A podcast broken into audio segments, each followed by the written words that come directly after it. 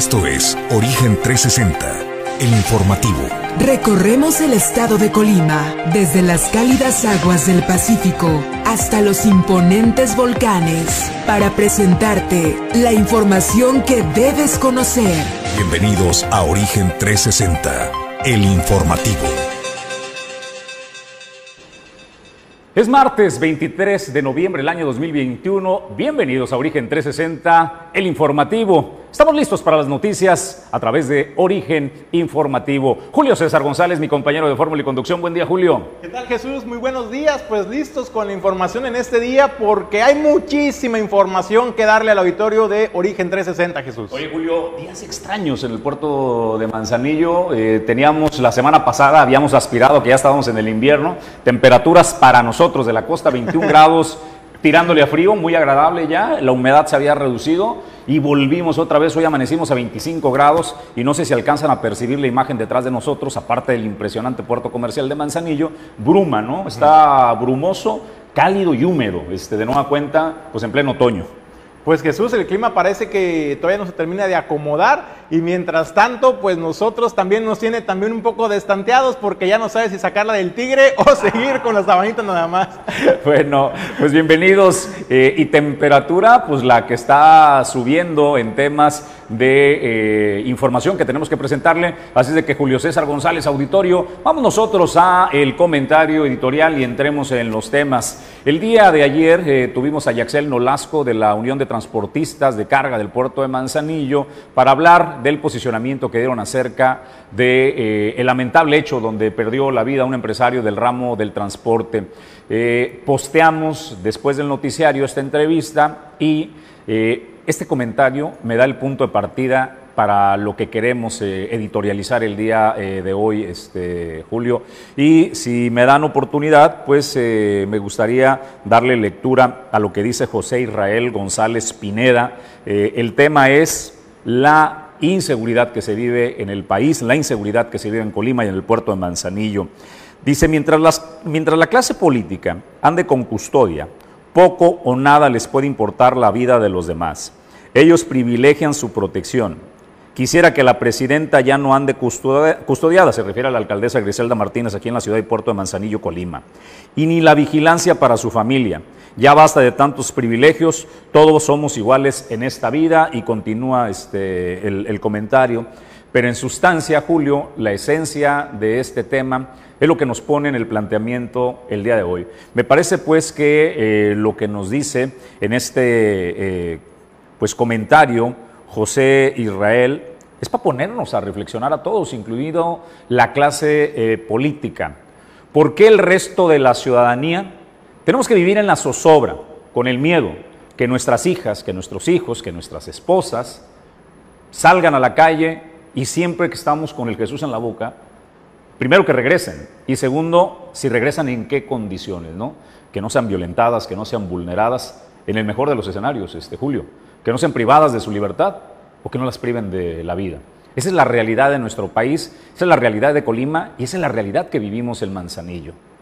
A plena luz del día, desayunando con tu familia, pueden llegar y meterte un balazo en la cabeza y robarte la vida así de simple. Cuando un criminal actúa de esta manera, Julio, es porque se siente que no va a haber consecuencias. De otra manera, no se entendería que alguien llegue a plena luz del día a cometer una ejecución se siente tan tranquilo que sabe que el brazo de la justicia no lo va a alcanzar. El planteamiento que nos hacen en este post me parece pues que cobra una importancia relevante. ¿Qué hacemos con las policías, con los marinos, con los policías estatales, con los policías municipales, con los policías de fiscalía y todos aquellos policías en el estado de Colima que están concentrados al cuidado de un puñado de familias? Sobre todo de la clase gobernante, de la clase en el poder. Y sucede lo, mismo, o sea, pasan un partido y otro, y es uno de quítate tú para ponerme yo, y esa protección continúa. Hoy tenemos funcionarios, tenemos exgobernadores que siguen con escolta, Julio, y están protegidos. Tenemos en el puerto de Manzanillo una alcaldesa que plenamente justificado, me parece que trae un círculo de protección muy poderoso que va más allá de ella se protege su casa. En la vivienda de la, eh, frente a la vivienda de la alcaldesa Griselda Martínez, hace tres años, Julio, está una patrulla y un agente municipal armado afuera de las farmacias de Guadalajara, que usted lo puede identificar plenamente, cuidando la vivienda de la alcaldesa. No basta con la protección que se le da, que es eh, marinos de primer nivel, sumamente preparados, sino que también se cuida su casa. El planteamiento, Julio, para que todos lo analicemos y te lo planteo también a ti es, sería lo justo y conveniente para todos dejar una escolta reducida que garantice la seguridad de los funcionarios que así lo ameriten. Yo digo que un fiscal tiene que estar eh, protegido, la gobernadora por supuesto que tiene que estar protegida, Griselda Martínez que ha sufrido un atentado tiene que estar protegida, pero yo no estoy de acuerdo en su casa. ¿eh? O sea, la vivienda, pues que nos cuiden la vivienda de todos. Y hay funcionarios específicos. Yo diría comenzar a retirar las escoltas de familias, de exfuncionarios que no tienen absolutamente nada que ver en temas de seguridad y que esos elementos de Marina, de Policía Estatal, de Fiscalía, de Policías Municipales, sean reorientados a cuidarnos a todos y no solo a unos cuantos, Julio. Fíjate Jesús, en el tema de la presidenta municipal, yo sí la veía, la verdad, muy afectada, muy, digamos, acongojada cuando hablaba de precisamente de este tema, cuando se le cuestionaba del por qué había elementos de seguridad pública resguardando y custodiando su domicilio. En ese sentido, pues la alcaldesa decía eh, que ella ya tiene tres años a raíz de su atentado, que ella y su familia, incluso su esposo, su familia, pues ya perdió la tranquilidad. Ella sí reconoce que no vive tranquila, Jesús, porque su dinámica, su vida, su vida familiar y su vida social ha cambiado realmente. Todos los mexicanos vivimos intranquilos y nos incluimos los manzanillos. Tampoco tenemos tranquilidad. ¿eh? Pero, por ejemplo, en el caso de la presidenta municipal que está en un cargo de toma de decisiones, eh, me parece que sí ha tomado decisiones, así lo ha dicho ella, en materia de seguridad, en materia de obra incluso, eh, que anteriormente eh, pues no le parecía a algunos grupos, así lo ha señalado ella, son palabras de ella, no mías, donde se pudo haber derivado todo ese tipo de incidencia de violencia hacia su persona. En ese sentido, Jesús, yo sí comparto, por ejemplo, en la parte de los exgobernadores, por ejemplo, ¿no? Ahí sí yo comparto en el que hay que optimizar los recursos si estamos... su círculo de ella, me parece que hay que protegerla. Sí, claro. Su casa no Julio. O sea, tener una patrulla fuera de su casa desde hace tres años me parece que no justifica, ¿eh? porque ni siquiera vivía Griselda en su casa. Estuvo resguardada primero en las instalaciones de la Marina, después vivió en la propia presidencia y hoy día no sabemos dónde vive la alcaldesa. Pero sostengo lo mismo, ¿eh? A ella sí, su escolta, que trae una escolta casi más vistosa y más grande que la propia gobernadora Indira Vizcaíno. En eso sí estoy de acuerdo. ¿eh? Justificado que sufrió un atentado. Este, Posterior a tres años no hay resultados de esa investigación, ni siquiera por parte del gobierno federal, que es de su partido, el Movimiento de Regeneración Nacional. Yo en esa parte sí estoy de acuerdo, Jesús. Es un, es un grupo de guardaespaldas que tiene Griselda Martínez bastante, bastante numeroso.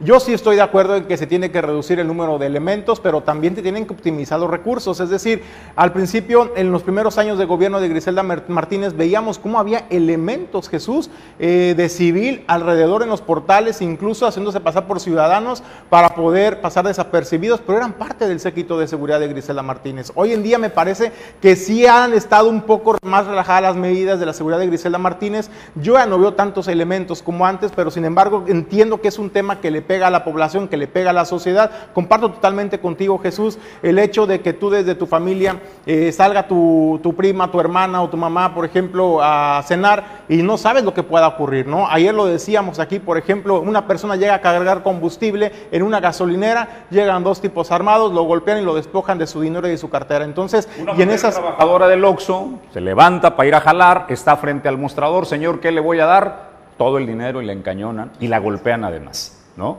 sea, no basta con robarle el dinero, la violentan, la golpean. En el pecado está la penitencia, Julio. ¿Por qué traen guaruras? ¿Por qué traen guardaespaldas? Porque se sienten inseguros.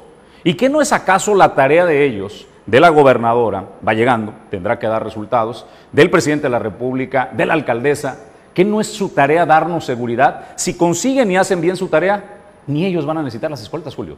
Porque entonces, si nos dan seguridad a todos, dentro de todos, están ellos incluidos. Yo creo que es un proceso, hay que recordar, bueno, pues Griselda Martínez tiene tres años, es imposible que en tres años, y aparte que la seguridad como tal no es competencia, sí eh, es en, es, un área de competencia municipal la prevención del delito, no compete totalmente la seguridad de Griselda Martínez, en el tema de la gobernadora también hay cambio de gobierno, yo creo que sí vamos, yo creo que eso es a lo que aspiramos Jesús, y yo estoy seguro que eso es a lo que aspira tanto la presidenta municipal Griselda Martínez como la gobernadora, de llegar al día de mañana, por ejemplo, y prescindir de los escoltas de guardias de seguridad para ellos estar como un ciudadano más en el puerto bueno, en el estado de Colima. Yo creo que a eso es a lo que, a lo que esperamos los colimenses. No están dadas las condiciones, lamentablemente, Jesús. Apenas está dando esta coordinación integral con el gobierno federal, con el envío de elementos de la Secretaría de Marina. Anteriormente se estuvo con eh, elementos de la Guardia Nacional.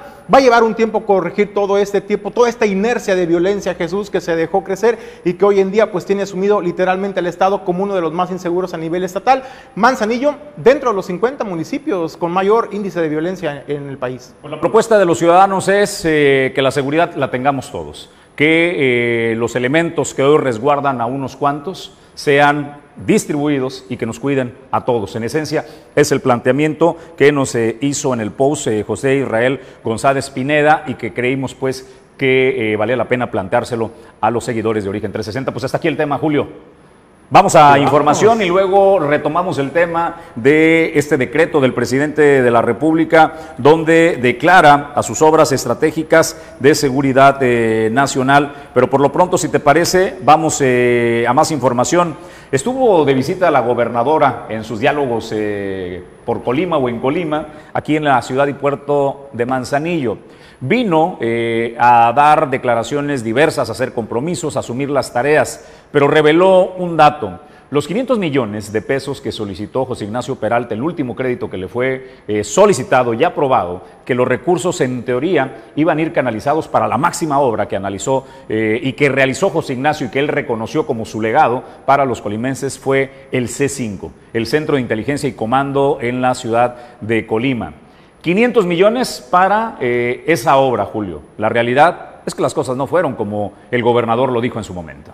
Fíjate Jesús que fue preocupante esta revelación de información que hace la secretaria de Planeación y Finanzas, Fabiola Verduzco Aparicio, en esta conferencia de prensa en el puerto de Manzanillo.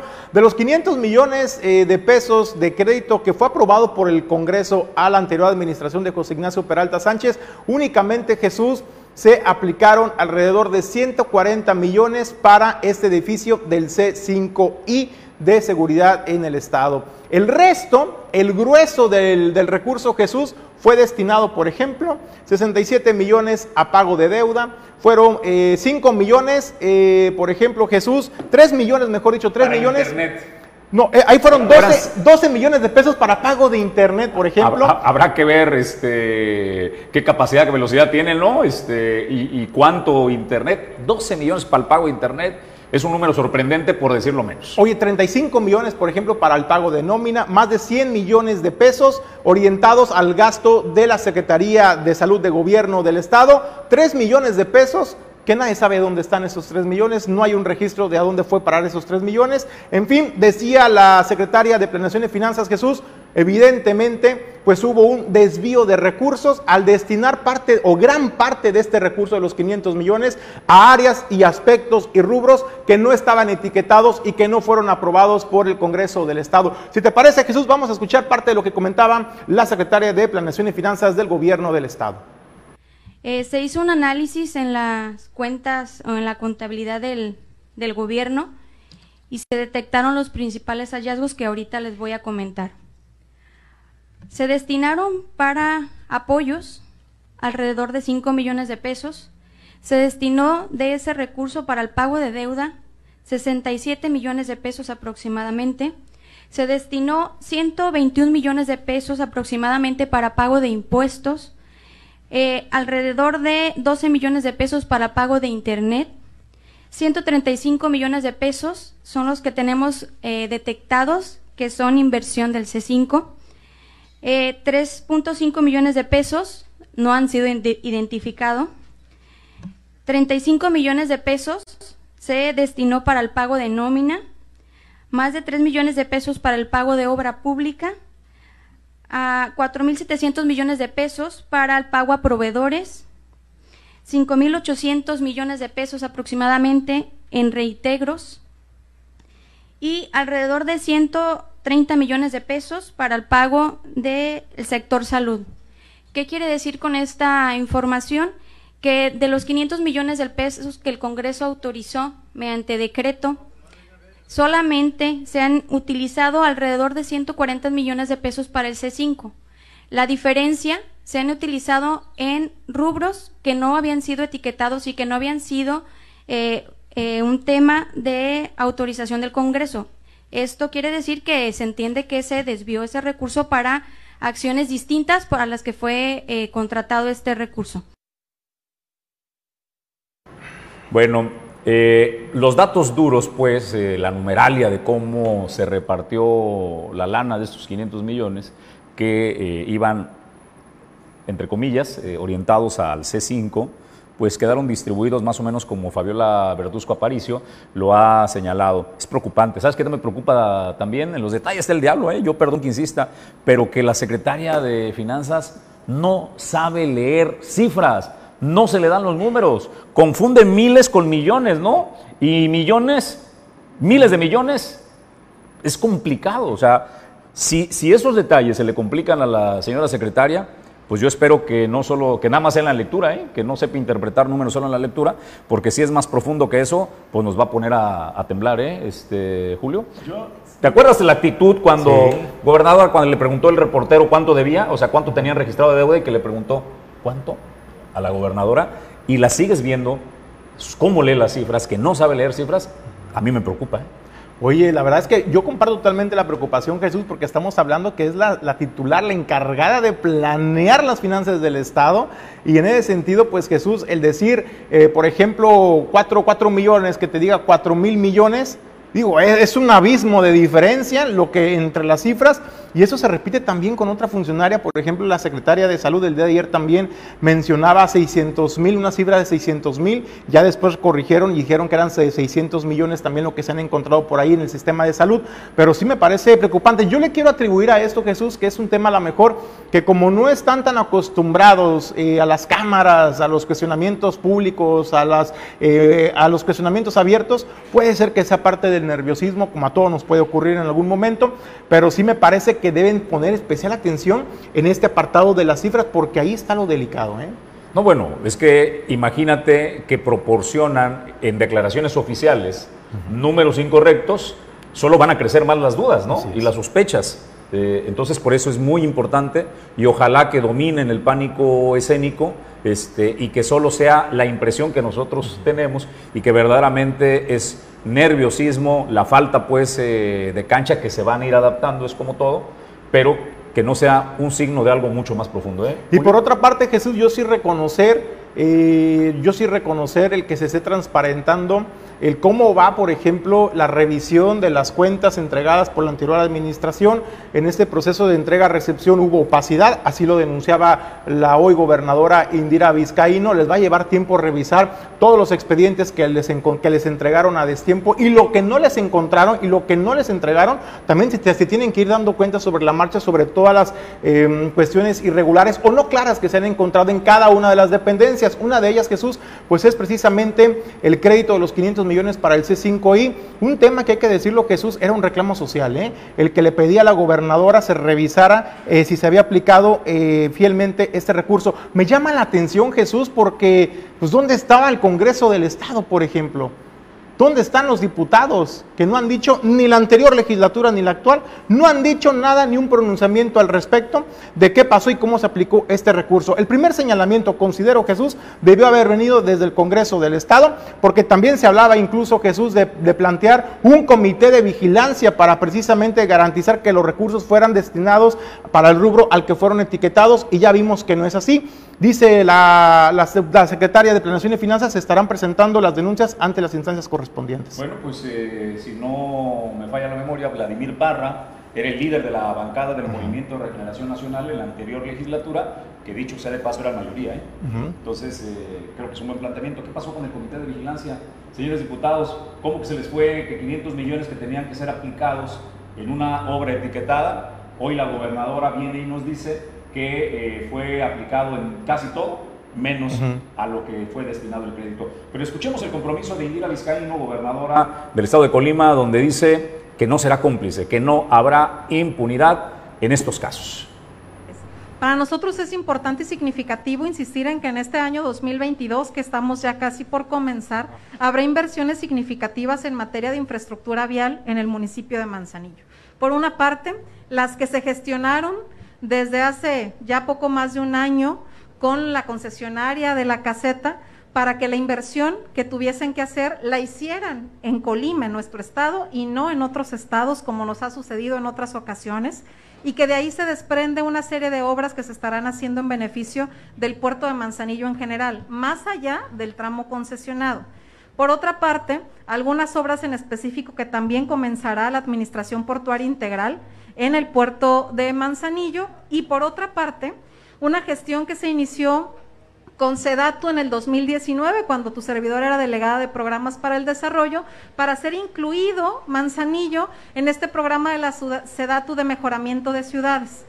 2022 es el año en el que Manzanillo recibirá estos recursos y será beneficiado con mejoramiento en materia de infraestructura. El trabajo que ahora estamos haciendo es consensar, unir los esfuerzos que hará SEDATU, API y la concesionaria para que sea en, una inversión equilibrada y armónica, para que no se repiten, no se repitan acciones.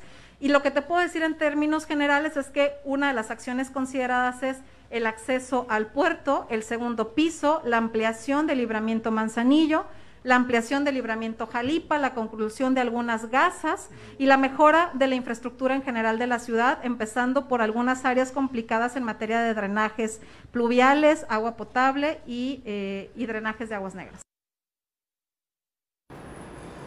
Justicia sí, impunidad no ni persecución. Es lo que garantiza la gobernadora eh, Indira Vizcaíno respecto a este tema donde promete que investigarán y llegarán a las últimas consecuencias de cómo el dinero fue aplicado. Y tengo la impresión, Julio, que esto solo es como que la punta del iceberg, ¿no? De lo que está eh, por venir, porque como van adentrándose y se van encontrando los eh, datos duros, los números, nos revelarán el monto y el destino, ¿no? Ahora sí que eh, cuánto fue lo que heredan de deuda y cómo se gastó, este, a detalle. Dice la gobernadora que eh, pues no habrá persecución, pero sí garantiza que ella no va a encubrir absolutamente a nadie. Pues son las palabras y es el compromiso que asume la gobernadora Indira Vizcaíno ante los colimenses Jesús y dijo, no es cacería de brujas, simplemente es una exigencia de los colimenses de que se haga justicia y se explique en qué fue empleado este recurso de, más de 500 millones de pesos, donde pues en más, del, más de la mitad, Jesús, 350 millones fueron destinados a rubros y sectores totalmente ajenos que tienen que ver con el C5I. Pues eh, vamos rapidísimo a otro tema, Julio, el decreto que publica en el Diario Oficial de la Federación el presidente de la República, donde anuncia que eh, las obras de infraestructura que el gobierno federal realice en rubros eh, como seguridad, temas portuarios, ferroviarios, aeropuertos, o sea, comunicaciones, telecomunicaciones, y hay un listado de obras que eh, están integrados como tema de seguridad nacional. ¿Qué significa este decreto que el presidente de la República acaba de aprobar? ¿Qué más vale pedir perdón que permiso? En términos simples eh, va el tema. Eh, a partir de ya de lo que se ha publicado en el diario oficial de la Federación. Si le pongo un ejemplo aterrizado en el estado de Colima, en el puerto de Manzanillo, es una obra de infraestructura la creación o la extensión de la zona norte, ¿te parece? Sí. Del puerto comercial de Manzanillo. Es una obra estratégica, por ende entra dentro del rubro de eh, este decreto. Ahora, si quieren extender la zona norte, está llena de manglares. ¿A qué se enfrentaban antes cuando extendieron la zona de la Laguna del Valle de las Garzas, donde está hoy día Contecom y Grupo Jacesa? Tú debes recordar, hubo destrucción de manglares. y una serie de permisos ante las autoridades ambientales para tramitar los permisos, el estudio de impacto ambiental, y eso te puede llevar meses, incluso años, Jesús, eh, hacer este, esta tramitología. Eso fue lo que sucedió. Eh, se ha creado un marco a lo largo de los años para la protección y que los ciudadanos y que el medio ambiente, ¿no? que los seres vivos también tengan eh, protección. Hay una razón de ser. nos llevó décadas eh, evolucionar a este momento donde el gobierno pudiera tener una contención y que esa época de Porfirio Díaz, si decía sobre esa laguna se construye un puerto, sobre esa laguna se construye un puerto y no había quien se opusiera a ese tema y no había una medición del impacto ambiental. El calentamiento global nos ha puesto a reflexionar de manera seria qué le estamos haciendo a nuestro planeta a cambio del desarrollo. El desarrollo es importante, pero hay que buscar el equilibrio entre una cosa y otra. Para resumir, lo que propone el gobierno de la República es, vamos a pedir perdón en lugar de permiso. A partir de ya, el decreto significa que si van a extender zona norte, no necesitan más que solicitar el permiso, les extenderán en un plazo de cinco días un permiso provisional que tiene una vigencia de 365 días. En ese tiempo, tendrán que cumplir los requisitos que hoy día la ley señala y que no te permite realizar una obra si no cumples todos los ordenamientos legales ante la Semarnat, ante la Profepa, ante todas las instituciones correspondientes. Con este decreto la obra va. Simple y llanamente, si en cinco días la dependencia en la que se presenta la solicitud para realizar la obra no te responde, se da por entendido que no hay oposición. Simple y sencillamente a partir del quinto día, manos a la obra y vamos a dar. Le pasó al presidente de la República con el Tren Maya, le pasó con el aeropuerto de Santa Lucía, donde organizaciones civiles manifestaron, detuvieron las obras a través de eh, impugnaciones, a través de amparos, estuvieron detenidas. Esto llevó al presidente de la República a decir, no más, lo que está creando el presidente es un blindaje a sus obras estratégicas. Y yo te confieso, tengo dividido la razón y el corazón, Julio, en este tema, ¿eh? pero me gustaría conocer tu opinión y a grosso modo es lo que propone este decreto del presidente. Es evidente lo que busca el presidente Jesús al blindar las obras estratégicas del gobierno federal, pero la verdad es que no solamente son las obras estratégicas del gobierno federal, porque en este listado pareciera que cualquier acción, cualquier proyecto, cualquier obra que ejecute el gobierno federal es considerada como obra estratégica para el desarrollo de la nación. En ese sentido, Jesús, sí me parece preocupante el cómo, eh, y me gustaría conocer también la, opinión, por ejemplo, de las asociaciones y organizaciones ambientalistas, de qué les parece. ¿Cuántos años no tenemos, por ejemplo, en el puerto de Manzanillo, Jesús, eh, peleando por eh, los daños y el resarcimiento del daño, por ejemplo, a la laguna de Cuyutlán? ¿Cuánto tiempo no tenemos exigiendo los manzanillenses, por ejemplo, la atención y el desasolve de la laguna del Valle de las Garzas, Jesús? Y parece que son, son eh, las autoridades oídos sordos, no escuchan a la gente. En ese sentido, con este decreto que hace el presidente, pues con mayor razón no van a hacer caso, porque la prioridad del gobierno federal es la ejecución de las obras. Yo entiendo, Jesús, le queda, cada vez le queda menos tiempo al presidente de la República para dar resultados tangibles a los mexicanos y me parece que es darle celeridad a la ejecución de las obras estratégicas del presidente para cuando concluya su periodo decir, este es mi legado, eso es lo que yo dejé y dimos resultados. Pero ¿a qué costo, Jesús? Al costo de perder, por ejemplo, la estabilidad y el equilibrio eh, ecológico, el, equilibrio ambiental, me parece que es un costo bastante elevado, que no lo vamos a ver en el corto plazo. En el mediano plazo vamos a estar viendo las consecuencias de estas decisiones, Jesús. En el puerto de Manzanillo, por ejemplo, la ampliación del libramiento en Naranjo podría ser considerada como una obra estratégica del gobierno federal, porque de ello depende no solamente la movilidad urbana y la seguridad, sino también depende el tránsito eh, de carga, de carga pesada. Entonces, también son obras estratégicas las que se están eh, con estos dos mil millones de pesos en el estado de Colima. En el clavo, los dos mil millones que anunció el presidente en el plan Colima son obras estratégicas, no le busques. Así es. Van a ir enfocadas de eso. ¿Qué es lo que te digo que me tiene dividido el corazón? Pero antes de ir a mi división del corazón entre eh, el razonamiento y la emoción, no dejemos de lado otro tema, el tema de la transparencia, Julio, la lana. O sea, lo importante es qué le vamos a hacer al, este, al ambiente, ¿no? Este, qué le vamos a hacer a nuestros manglares y todo eso es un tema que va a pasar con las organizaciones civiles. Pero ¿qué va a pasar con el tema de rendición de cuentas? Cuando tú declaras un tema de seguridad nacional, también se abre la puerta a la reserva. No te voy a dar explicación de qué hice y por qué asigné de manera directa una obra de miles de millones de pesos y cómo se gastó ese dinero. Simple y llanamente lo mando a reserva, que se abra dentro de 5, dentro de 10, dentro de 12 años para conocer las explicaciones. Ese es otro riesgo, el tema de la transparencia que tanto se criticó a gobiernos del pasado y que este gobierno ha asignado más que nadie obras directas sin licitaciones y ahora con estas reservas de poder ejercer el dinero a discreción y la asignación de obras vamos a entrar también en un capítulo donde será difícil detectar bajo el rubro de la seguridad nacional. Eso es en cuanto a los libros, Jesús, y en cuanto a los mecanismos jurídicos ¿no? que tenemos para conocer eh, bien a bien a detalle en qué consisten las obras, las inversiones, quiénes son los que ejecutan esas, esas obras. Pero ¿qué hay de de lo social, Jesús? Por ejemplo, en el puerto de Manzanillo vemos cómo hay un sector muy importante que son los pescadores que se manifiestan cuando cada vez que hay una obra, por mínima que sea, en la laguna de Cuyutlán. ¿Qué va a pasar el día de mañana cuando los pescadores, cuando se empiece a detonar el puerto de Cuyutlán, retomen las manifestaciones, las movilizaciones, los bloqueos, Jesús? ¿Qué va a pasar? ¿Cuál va a ser el actuar de las autoridades federales particularmente en este tema?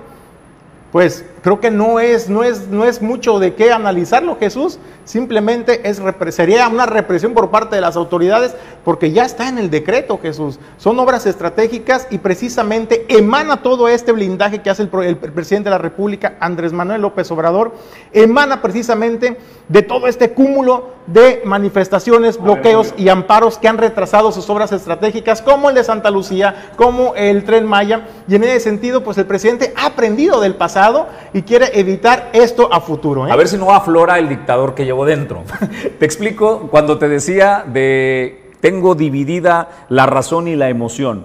O sea, ya di la explicación de la razón y por qué me parece preocupante.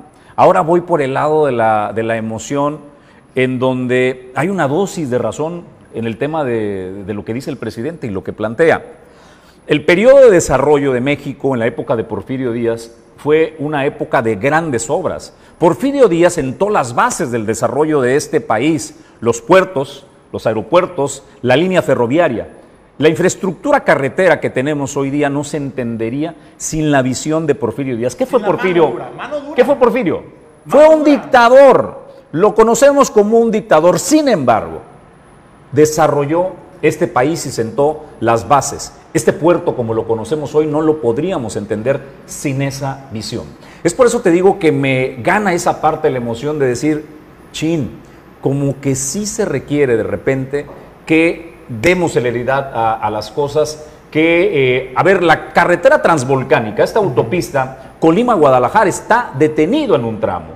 ¿Por qué? Por seguir los procedimientos legales para que un ejido o un ejidatario no sea atropellado pero ese ejidatario está generando una afectación a millones de personas, de usuarios y al desarrollo, Julio. Es ahí donde te planteas verdaderamente si este planteamiento, Julio, no tiene una dosis de razón, porque a mí me gustaría que en este país avanzáramos de una forma más rápida.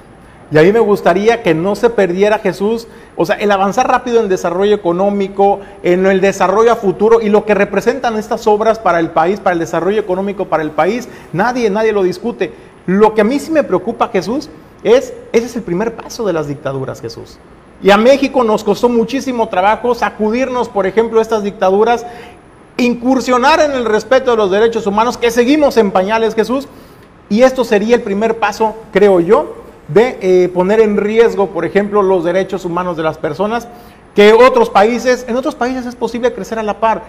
Infraestructura, desarrollo, pero también respetando los derechos humanos y respetando el medio ambiente. Yo creo que no es imposible, Jesús, sí se ocupa mucho trabajo y mucho se ha caído, Se ha caído en el abuso también, Julio, de algunas organizaciones, de algunos sindicatos, el ejercer presión deteniendo obras estratégicas para llevar agua a su molino. Eso también hay que reconocerlo y dejarlo en claro. Me parece también que el equilibrio sí, pero de las dos partes, ¿no? O sea, que las asociaciones, que los sindicatos, que la gente que detiene las obras estratégicas para pedir a cambio un beneficio, le está haciendo daño al país y ese tipo de cosas creo que también vale la pena razonarlas y detenerlas. Pues Julio, para mí hasta ahí este tema. Hasta ahí lo dejamos. Bueno. La mejor opinión desde luego la tiene el auditorio de eh, Origen 360. Los invitamos a que nos pongan sus comentarios. ¿Qué es lo que piensa sobre este, sobre este decreto? ¿Le gusta o no le gusta este, que el presidente por decreto diga las obras que plantean el desarrollo de la nación y sean estratégicas? Vayan, más vale pedir perdón que permiso. Ahí esperamos sus comentarios. Oiga, vamos rapidísimo a lo que dijo la gobernadora también de visita en el puerto Manzanillo sobre el tema de seguridad y después de eso está listo el tema de eh, salud emocional. ¿Hiciste la tarea, Julio? Sí, hice la tarea, Jesús. Bueno, porque nos dejó tarea este, la maestra en psicología, Hortensia Moreno, que vamos a ir con ella después de eh, este planteamiento que nos realizó la gobernadora en la gira de trabajo que hizo el día de ayer por el puerto de Manzanillo en el rubro de seguridad. En materia de seguridad, naturalmente que es una de las principales preocupaciones que tenemos todas y todos. Y hablo no solamente de nosotros como autoridades, que por supuesto no evadimos de ninguna manera nuestra responsabilidad. Yo platicaré con el fiscal para ver si le es posible que en un, en un diálogo por la transformación pueda darnos alguna información, obviamente siempre cuidando, insisto, la secrecía de las investigaciones por el bien de las mismas. Y por otra parte, la función principal que hacen las policías municipales, estatales, tiene que ser de disuasión, de prevención. Y la llegada de más marinos a nuestro estado y al propio municipio de Manzanillo para nosotros es importante. Creo que nos viene a fortalecer y a reforzar. Sigue haciendo falta mucho más por hacer y estaremos avanzando de manera significativa. Ciertamente Manzanillo es un municipio que presenta altos índices en materia de homicidio como nuestro estado, los presenta a nivel nacional. Sin embargo, también me parece que es importante decir que en el municipio de Manzanillo, así como en nuestro estado, en el último año se ha disminuido prácticamente un 10% el índice de homicidios. Claro que no es suficiente, claro que tenemos que seguir trabajando, claro que hay muchísimo más por hacer, pero de entrada, a partir de eh, la llegada del Gobierno de México y a partir de la participación de la Secretaría de Marina de manera conjunta, vemos que hay cosas que están mejorando y por supuesto que aspiramos a que cada vez sea más. ¿Qué le queda al país? ¿Qué le queda a la gobernadora sin las Fuerzas Armadas? Nada, ¿no? Son la última frontera y en lo que estamos sentando nuestras esperanzas, primero para pacificar el país y ahora también para el desarrollo, ¿no? Porque ya los pusimos a crear las obras de infraestructura.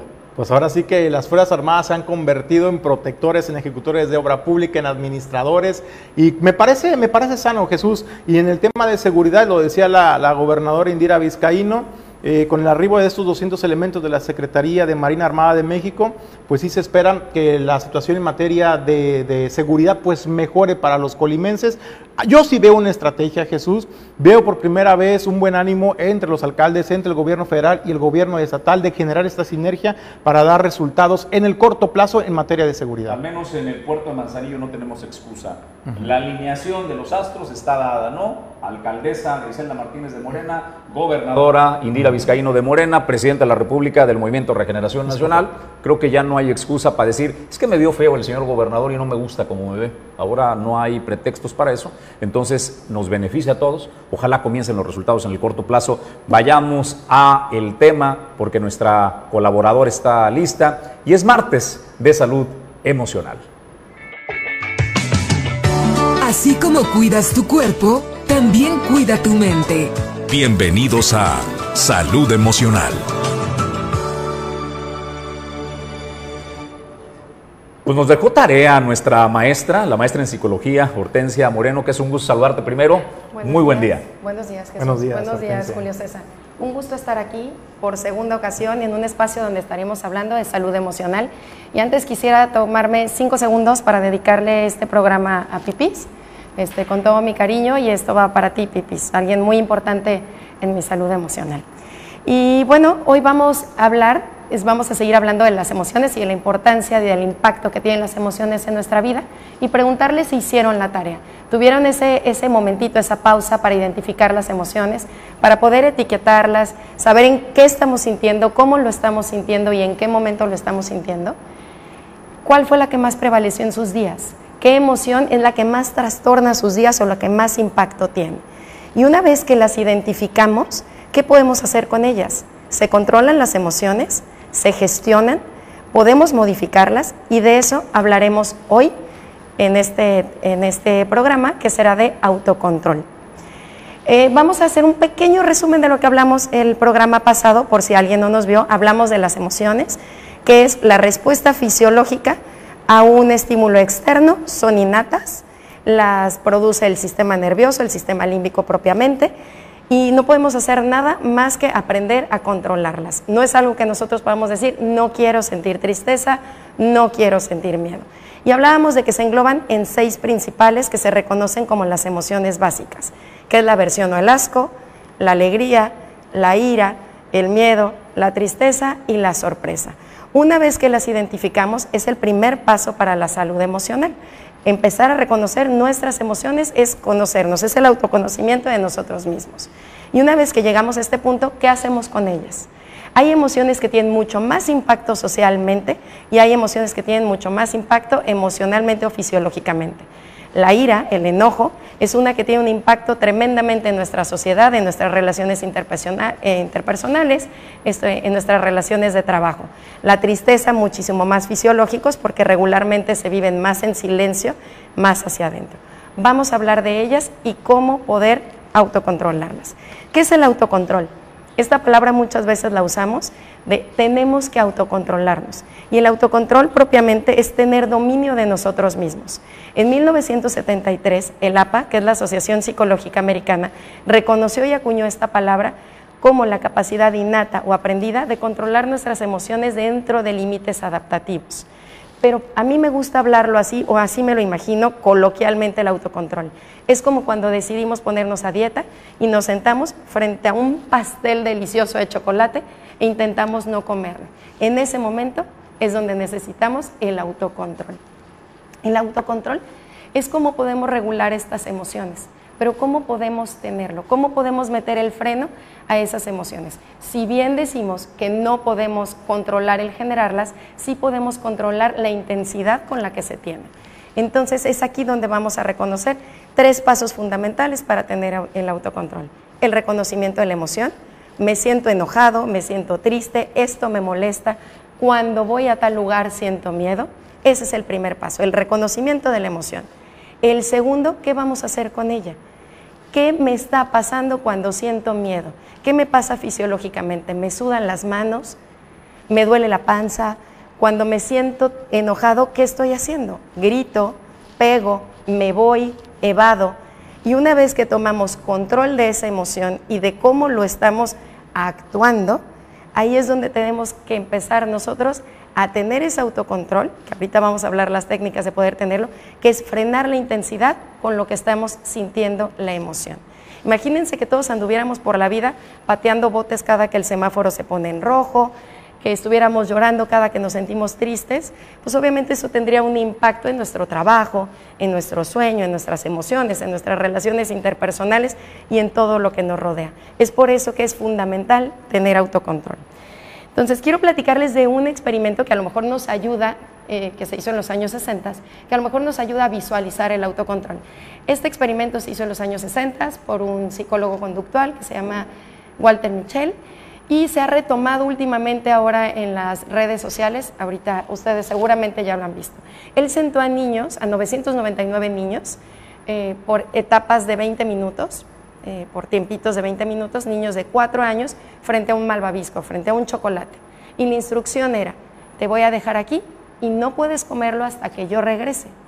Y cuando yo regrese, si no te lo has comido, no te voy a dar solo este, te voy a dar dos. ¿Y qué creen? Dos terceras partes de la muestra no lo lograron. Quiere decir que solo uno de tres niños logró tener autocontrol, que yo creo que esa es la muestra representativa también en seres adultos, en seres humanos adultos. Y esa tercera parte fue estudiada 20 años más tarde y se encontró que era la muestra con más éxitos laborales e interpersonales, lo que quiere decir que el autocontrol impacta directamente en nuestras relaciones interpersonales. Vamos a hablar entonces de las técnicas. Si ya entendemos que es autocontrol, ¿qué podemos hacer con nuestras emociones? Podemos controlarlo de tres maneras, fisiológicamente, conductualmente y cognitivamente. ¿Cómo lo podemos hacer fisiológicamente? Es frenando la respuesta fisiológica, pues respirando, meditando, haciendo una relajación muscular y podemos sentirnos mejor. El clásico, contar hasta 10. Cognitivamente, que es cuando ya implicamos aprendizaje, ¿cómo lo podemos hacer?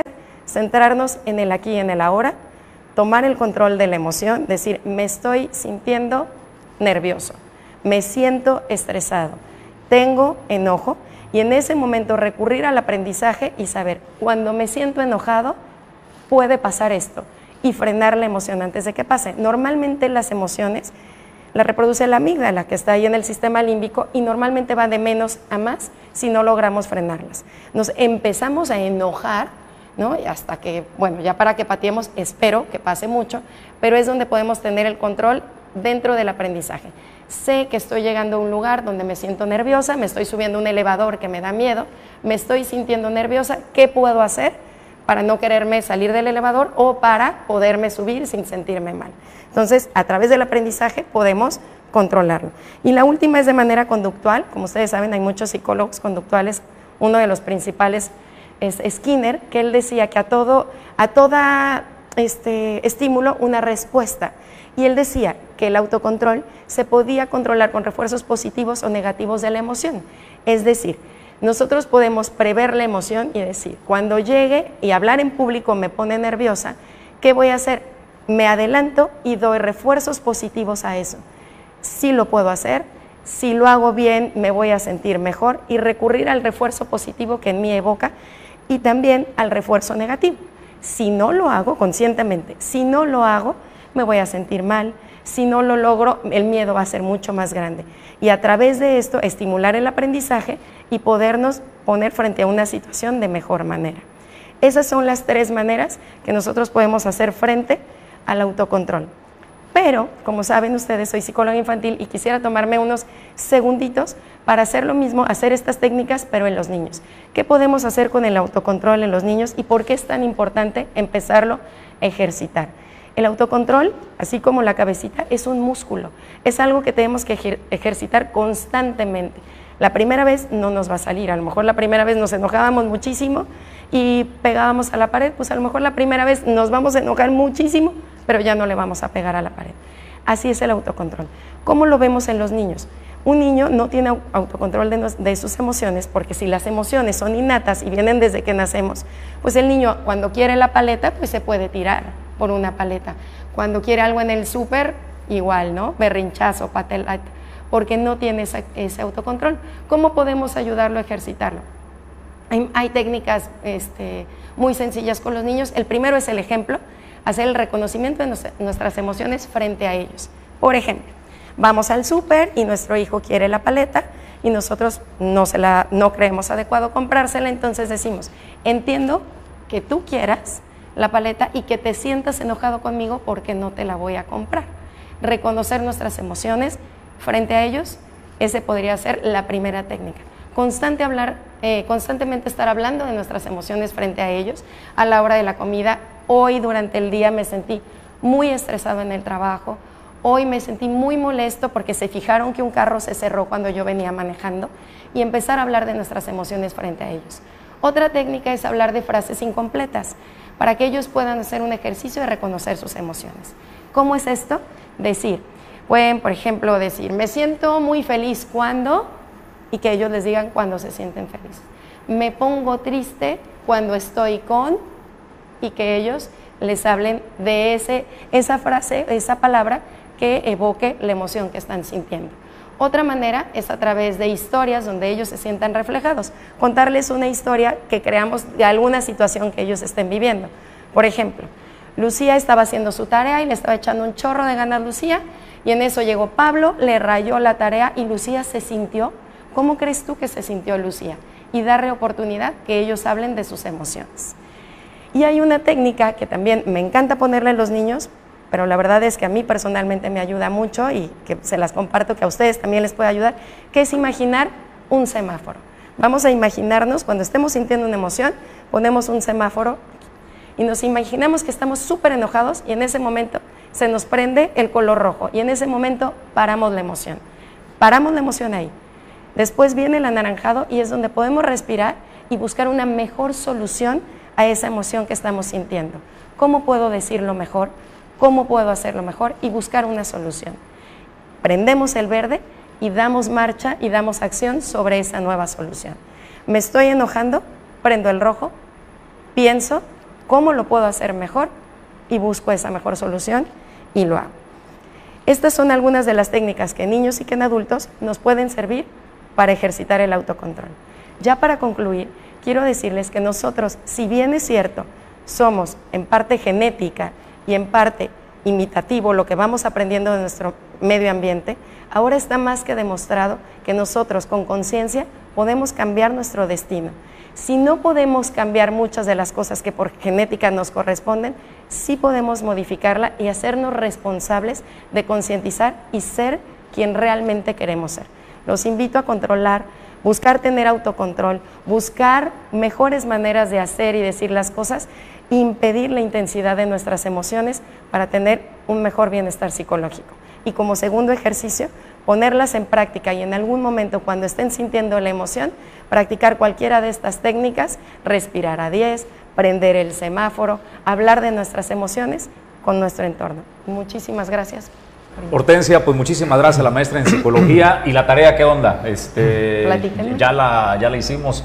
Revélate, Julio. No, pues es que ahí creo que me, me, confundí un poco, no sé, este, en, emoción, en cuanto a las emociones, pero al menos la sensación, porque creo que no está como emoción, eh, eh, fue en mí lo que yo más detecté, estrés, por ejemplo. Entonces, no sé si cuenta como emoción o como una sensación. Claro, ¿se acuerdan que hablábamos la primera, el primer programa? La emoción es innata y es rapidísima. La emoción es enojo, ¿no? Entonces, el estrés es un sentimiento. ¿Por qué? Porque prevalece, dura mucho más tiempo. La diferencia es la intensidad de la emoción es mucho más intensa, pero el sentimiento dura mucho más tiempo. Entonces, ¿qué pasó? La emoción realmente es que pudiste verse sentido que muchas cosas se salieron de control, te enojaste y eso hizo, enojaste y, la ira va en muchas facetas y en muchas intensidades y eso repercutió en estrés permanente durante tus días. ¿no? Ese es el sentimiento que más prevaleció. ¿Cómo puedes autocontrolarlo? ¿Qué pudieras hacer para autocontrolarlo? Va a ser la segunda tarea. Muy bien. ¿Y qué impacto Anótale, Julio, anótale, que es la, la, segunda tarea. Ansiedad es lo que este, descubrí que prevalecía el mí a lo largo de la semana. A practicar el autocontrol. Y sobre todo, identificar qué impacta esa ansiedad en tus días para poder autocontrolar. ¿Qué altera? ¿Cómo te hace sentir? Súper importante. Y aquí los espero la próxima semana y temas que les interesen a lo mejor pudieran comentarnos, como la ansiedad, como el estrés, para poder ir dando herramientas para cómo sobrellevarlas. Bueno, y ustedes que nos están siguiendo, este, pongan ahí si identificaron su emoción, y aquí la maestra en psicología Hortensia Moreno, pues nos puede, eh, lo toma como elemento para el siguiente programa, ¿no? Con todo gusto. Hortensia, hasta el próximo martes en la salud emocional. Aquí nos vemos. Muchísimas gracias. a través de Origen 360. Eh, pues nosotros vamos, eh, Julio, a más información. Y bueno, de las cosas que tenemos es que fue una visita muy productiva la de la gobernadora Indira Vizcaíno en esta ciudad y puerto de Manzanillo y en estos diálogos eh, por Colima, bueno, hizo planteamientos en algo que a nosotros nos importa muchísimo y que sentimos que hay una gran deuda eh, para el Estado, eh, en el Estado de Colima, para el puerto de Manzanillo, la infraestructura, Julio. Aquí hizo compromisos la gobernadora Indira Vizcaíno al respecto. Fíjate Jesús, pues aprovechando que estaba en el puerto de Manzanillo, le preguntamos dos de los temas muy importantes que la población en el puerto de Manzanillo, Jesús, el auditorio de origen 360, nos pregunta en las calles. El primer tema es, eh, ¿qué pasó con la obra de acceso al puerto de Manzanillo por la zona de Tapeixles? Usted ya sabe que está totalmente destrozada. Una obra a la cual la anterior administración le inyectó 30 millones de pesos, pero esta obra nunca fue concluida en tiempo y forma, nunca fue entregada tampoco al ayuntamiento. Y lo que ha pasado y lo que representa en materia de seguridad, Jesús, para los manzanillenses. Todos los días vemos accidentes, vemos cómo hay tractocamiones que caen en estos literalmente socavones sobre esta vialidad. Y en ese sentido le preguntamos a la gobernadora Indira Vizcaíno si hay un proyecto para Manzanillo en materia de infraestructura, particularmente en vialidades, para atender el tema del acceso a Manzanillo. Indira Vizcaíno Jesús hizo un desglose de varias obras importantes que se estarán realizando en 2022 en el puerto de Manzanillo, donde eh, dijo que serán obras prioritarias el atender el acceso principal a Manzanillo, porque además de ser un tema de seguridad en la movilidad eh, urbana, también es un tema incluso de, eh, de turismo, ¿no? Es la carta de presentación a visitantes. En ese sentido, Indira Vizcaíno señaló que en coordinación con la administración portuaria, con la CIPONA mejor dicho, eh, anteriormente API en el puerto de Manzanillo. Hay diversas obras, Jesús, que ya las platicamos en su momento en este espacio, eh, para eh, detonar la inversión y el desarrollo de infraestructura carretera y vial en el puerto de Manzanillo. Habló de una de esas también, de estas obras que contemplan gasas en el libramiento en Naranjo, ampliaciones de este libramiento en Naranjo, pero también la construcción de un puente elevado para despresurizar la carga que ingresa, la carga vehicular que ingresa al puerto de Manzanillo. También habló y el compromiso fue para los y es importante que los amigos de Santiago Norte que nos escuchen, ya la gobernadora los escuchó, la gobernadora Indira Vizcaíno los está viendo y se comprometió también a atender de manera integral el tema de la carretera a Chandiablo. Si te parece Jesús, vamos a escuchar parte de este pronunciamiento que hace la gobernadora Indira Vizcaíno. Para nosotros es importante y significativo insistir en que en este año 2022, que estamos ya casi por comenzar, habrá inversiones significativas en materia de infraestructura vial en el municipio de Manzanillo.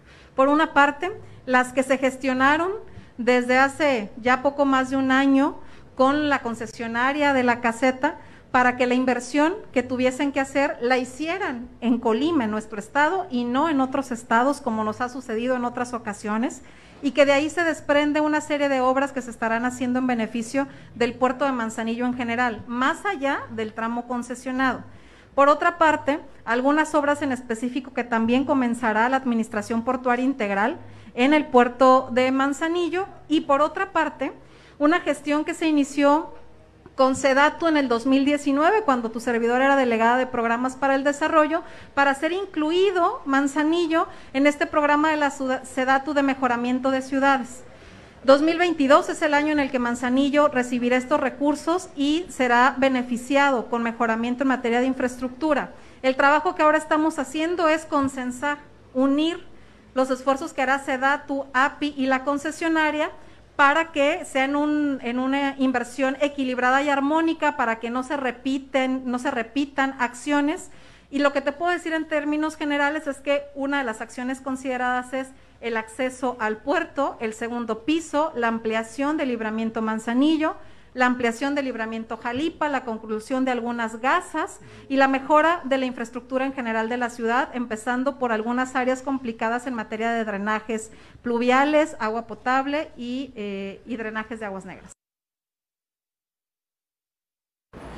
Pues eh, ahora lo que habrá que esperar pues es que comiencen los resultados. Respecto a lo que decías de estas obras de infraestructura anunciadas por la gobernadora Indira Vizcaíno, la realidad es que la totalidad de las obras de las que habló fue las obras que eh, la Administración Portuaria Integral, ahora Cipona, ya estuvo con nosotros aquí el gerente eh, de ingeniería que está a cargo de estas obras. Hay un programa bien interesante que le recomiendo, eh, el de Origen y Destino. Este programa especializado en el puerto comercial de Manzanillo fue la noche de ayer, todos los lunes a las 8 de la noche. En el programa de el lunes de la semana pasada, lo tuvimos de invitado, hizo un desglose impresionante de lo que está por venir 2022-2023, cómo se concluye 2021 y si quieren conocer a profundidad lo que planteó la gobernadora Indira Vizcaíno respecto a las gasas, al libramiento, a la extensión, a la creación de puentes, eh, de eh, nuevos accesos hacia la zona norte, está en este programa. Busque el programa del lunes anterior en Origen y Destino, aquí en el portal de Origen Informativo, y será un tanque de oxígeno gigantesco para el gobierno de Indira Vizcaíno y para el gobierno municipal la gran tarea que va a realizar la CIPONA, antes Administración Portuaria Integral, en materia de infraestructura. Súmale a eso, pues, en los próximos tres años, los dos mil millones anunciados por la Federación, que también, insisto, muchos de esos dos mil millones serán ejecutados a través de este puerto comercial, de esta anterior Administración Portuaria, ahora CIPONA, Julio. Pues obras importantes, Jesús, y que prometen realmente rescatar de este rezago histórico en materia de infraestructura pública urbana al puerto de Manzanillo. Así lo señalaba la gobernadora Indira Vizca y en ese sentido Jesús, ella recordaba incluso que cuando fue delegada de programas para el desarrollo, hizo gestiones con la SEDATU precisamente para plantear algunas obras estratégicas para el puerto de Manzanillo, hoy en coordinación con la ACIPONA, en coordinación con el gobierno federal y también incluso con el ayuntamiento de Manzanillo, es que estas obras hoy en día, después de muchos años de plantearse Jesús y de tenerse en el escritorio y en planos, hoy finalmente ya están eh, eh, etiquetados los recursos y ya estarán en 2022 arrancando todos estos proyectos que prometen rescatar, insisto, del rezago en materia de infraestructura al puerto de Manzanillo. Obras importantes, Jesús. Hace unos días hablábamos de que el ayuntamiento de Manzanillo, por ejemplo, requería cerca de mil millones de pesos para atender todo el rezago en materia de infraestructura hidráulica, en agua potable, en drenaje. La gobernadora lo señalaba en su mensaje, Jesús, de que también se estarán contemplando muchas de esas acciones importantes, obras prioritarias que dijo para el puerto de Manzanillo. Pues eh, hasta ahí el tema de la visita de eh, Indira Vizcaíno al puerto con estos diálogos por Colima. Vamos a más información. Fue un año de lluvia, de abundante lluvia para el estado eh, de Colima. Hubo zonas que fueron impactadas más que otras en su infraestructura eh, carretera, sobre todo en materia pues de puentes. Coquimatlán es una de las eh, zonas donde fue impactado pues de manera importante. La alcaldesa Leonor Alcaraz está pues haciendo un llamado a que es urgente el poder restablecer estas vías de comunicación, Julio. Fíjate, Jesús, estamos hablando por lo menos de cuatro puentes importantes que comunican diferentes rancherías y poblados y comunidades del municipio de Coquimatlán. Y en ese sentido eh, señalaba que ya se presentaron los proyectos o al menos las necesidades que tiene el municipio de Coquimatlán al gobierno de Indira Vizcaíno para poder realizar obras integrales que garanticen la conectividad en su municipio, obras y acciones que fueron eh, particularmente afectadas por el desbordamiento de los cauces Jesús con las lluvias pasadas y en eso están trabajando en el municipio de Coquimatlán y eso es lo que comentaba Leonor Alcaraz, alcaldesa de este municipio tenemos dañada la vialidad a la comunidad de Jala, que es un, tramo carretero que da hacia al balneario Los Amiales. Tenemos dañado el puente negro, se le llama el puente negro, casi llegando a Los Amiales. Tenemos daños en el puente del Chical. Tenemos, también daños en el puente La Muerta, que está llegando a a la comunidad de Aguasarca, tenemos dañados todos nuestros caminos acá cosechas, sufrimos daños en más de 100 hectáreas en la comunidad de Jala, en algunos este, terrenos ejidales y tenemos un gran problema en Coquimatlán, eh, pues somos un 80% de la población campesina, quien es quien mantiene la economía del municipio y sus este, potreros fueron afectados porque a consecuencia de que se aumentó mucho el cauce del río, dañó este, los caminos y los, los, este, ¿cómo se llaman? Los canales que llevaban agua a nuestros diferentes campesinos.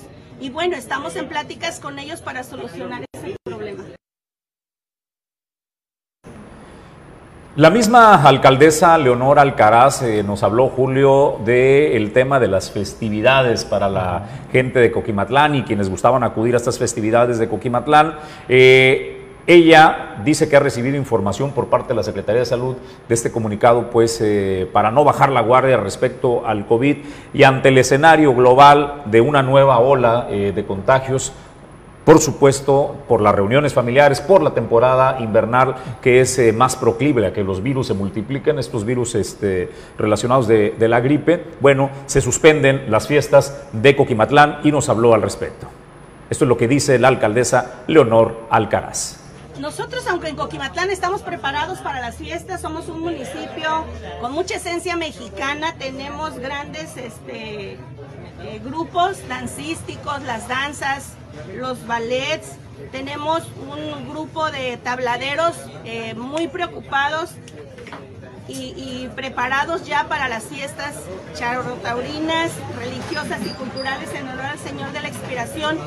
Pero nosotros tenemos un comunicado de parte de la Coordinación Estatal de Salud y de protección civil en donde se nos dan indicaciones muy claras de que no se deben de hacer eventos masivos y aunque nosotros quisiéramos que se, que se organizaran las fiestas porque sabemos que en este momento la mayoría de la población de Coquimatlán está este, cansada de estar cumpliendo las reglas a consecuencia de la COVID-19, pero es más importante seguirnos cuidando. Nosotros no tendremos fiestas charrotaurinas, nosotros vamos a seguir las indicaciones de salud y de protección civil y ya vendrán tiempos mejores, porque si organizamos fiestas y tenemos con un deceso que tengamos habremos cometido el peor error, porque todos hemos sufrido la pérdida de un familiar, de un vecino, de un amigo y considero que son momentos de seguirnos cuidando. Es posible que venga otra etapa de pandemia, otra oleada y nosotros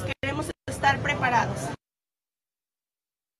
Bueno, y mientras en algunas zonas se respira ese ánimo de que lo peor de la pandemia ya pasó, en el municipio de Coquimatlán dicen, espérenme tantito, aquí tenemos nuestras reservas, vamos a seguir los ordenamientos de la Secretaría de Salud y nos vamos a preparar para un escenario posible de una cuarta ola, que honestamente no es tema de si va a suceder, es nada más en qué momento y de acuerdo pues al pronóstico es diciembre y enero serían pues la cúspide de esta eh, nueva ola. Y pues estar preparados nada más con las medidas que todos sabemos debemos aplicar. Pero vamos a más información, eh, Julio. El tema de infraestructura, el desarrollo para obras, la Canacintra dicen que están listos para sumarse a este tema de desarrollo de infraestructura. Fíjate Jesús que el presidente de Canacintra, Kevin López, señalaba que hay ya un proyecto, hay un paquete de obras que tiene Canacintra Colima que estará o busca presentar en los próximos días a la gobernadora Indira Vizcaín, obras importantes que tienen que ver con el desarrollo de infraestructura educativa, carretera, pero también incluso en materia de seguridad, Jesús,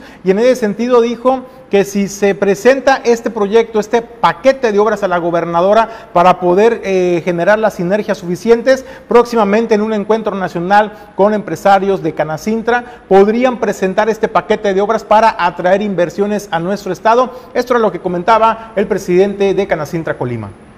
La inversión principal es obviamente de, aquí de que nos corresponde a nosotros, es la cuestión de la seguridad, justamente. Tenemos la vicepresidencia de seguridad que estamos trabajando en conjunto con el C5. Vamos a generar la cuestión de los botones de pánico.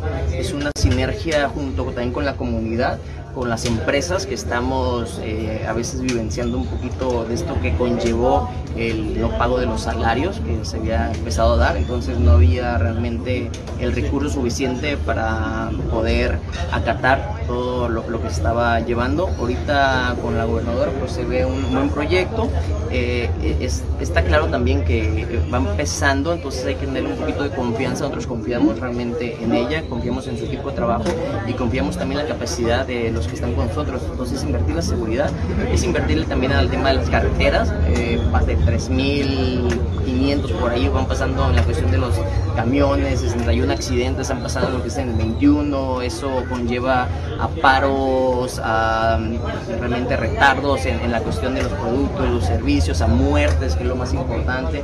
Entonces hay que ver los proyectos que se pueden generar con la mano con Canacintra en infraestructura, en, también en la cuestión de educación, la cuestión de seguridad y la más importante, ver cómo podemos detonar la creación de más empresas, incentivando a que se eh, incursionen en la formalidad, porque la informalidad también está al orden del día, entonces estamos trabajando para incursionarlos a la formalidad, dándoles mayores beneficios y con la formalidad que se viene, pues el financiamiento que a veces es lo que requerimos.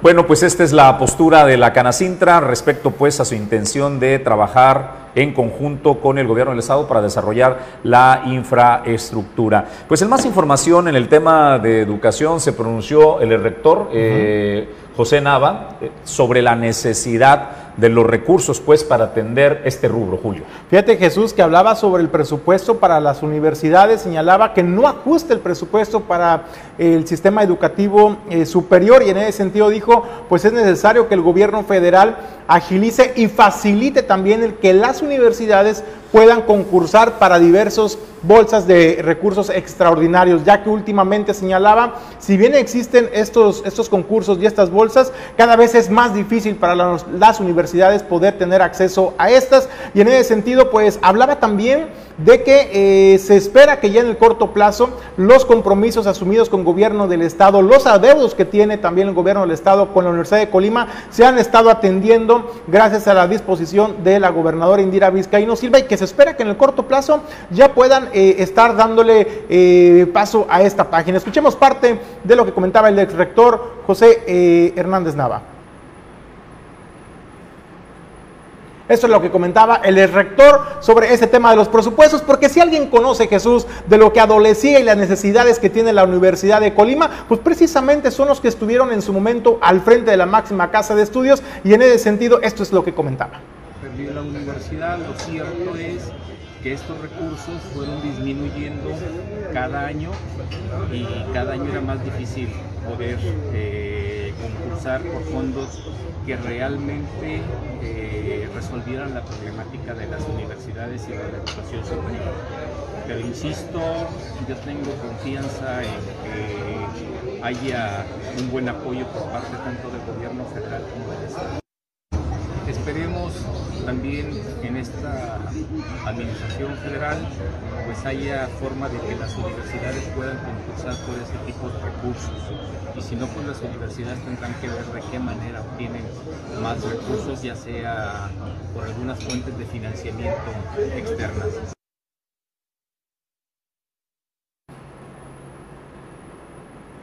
Julio César González, pues es eh, la postura del ex rector eh, esta necesidad de dotar de recursos por parte del gobierno federal a eh, nivel superior de educación. Pues ya nos vamos con la última, Julio, y te quiero decir que si tú crees eh, que sufres, que tus necesidades, pues, este, para llenar el tanque de gasolina, porque el súper está carísimo y ya no alcanza, ¿no? Para pagar la luz y demás. Los ricos también lloran. Mira esto, por favor. Este, la cadena de suministro, es decir, las mercancías que se distribuyen a lo largo del mundo, la inmensa mayoría, el 90% que nos llega por barco, este, si tú creías que tu iPad iba a llegar tarde o la tele, este, o el Nintendo para el niño, pues mire lo que están sufriendo los mega ricos. Esta pandemia, si algo puso en evidencia y ha demostrado también, es la brecha que cada vez se, se, agranda.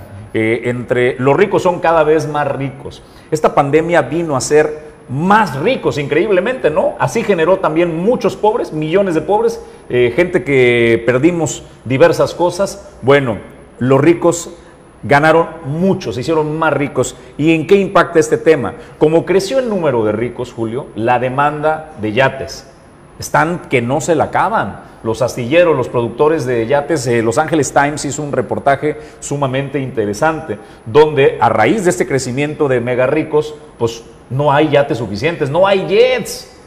O sea, ahora se quieren comprar los juguetes y el Rolex tampoco. Entonces están sufriendo. Digo, por si le preocupaba, para que vea que su sufrimiento y el nuestro, que a veces por llenar el tanque de la gasolina, los ricos también lloran, señores, y con esta nota pues ya nos vamos, Julio. Van a tener una, pues, una muy triste Navidad. Difícil. Qué bárbaro, Difícil, difícil. Va, va, va, va, a ser difícil para ¿Qué va ellos. A ser, ¿Qué va a ser de Semana Santa y Pascua del 2022? ¿A dónde Sin van a ir yate sin para lucir, ¿no? Híjole, no Sin me gustaría estar en su lugar, ¿eh? ¿Qué les va a dar la hora? Eso es sufrimiento, ¿no? Lo que usted anda pensando, que surtir la despensa le cuesta trabajo, señores. Hay que ponerse en los zapatos de los megarricos que traen ese sufrimiento. Amigos, momento de agradecerle el enorme favor de su atención. Esto es Origen 360, el informativo. Julio César González, muchísimas gracias. Gracias, Jesús. Mañana nos esperamos 7.30 de la mañana. El socio fundador Ulises Quiñones, productor general de Origen Informativo, gracias en los controles. Yo soy Jesús Llanos, le deseamos que tenga un extraordinario día. Mañana puntuales 7.30 de la mañana a través de Origen Informativo. Contenidos que aporten información de valor. Nuestros programas fomentan el amor por nuestro país y nuestro Estado, mostrando su riqueza natural, cultural, gastronómica y lo más importante, su gente. Nuestros programas son Origen y Destino, Negocios, Moda y Estilo, México Sabe, Turismo para Todos y El Descorche. En Origen Media nos especializamos en la activación y posicionamiento de tu marca o negocio a través del diseño gráfico, video y fotografía. Algunos de nuestros clientes son Grupo Jacesa, Terminal Marítima y Transporte, Dueñas de la Vid, con sus vinos, Gala y Flor de Lis, Torrepuerto Manzanillo, Holiday Inn Express Manzanillo y más. Conócenos. Somos Origen Media, orgullosamente en el puerto comercial más importante de México, Manzanillo, Colima.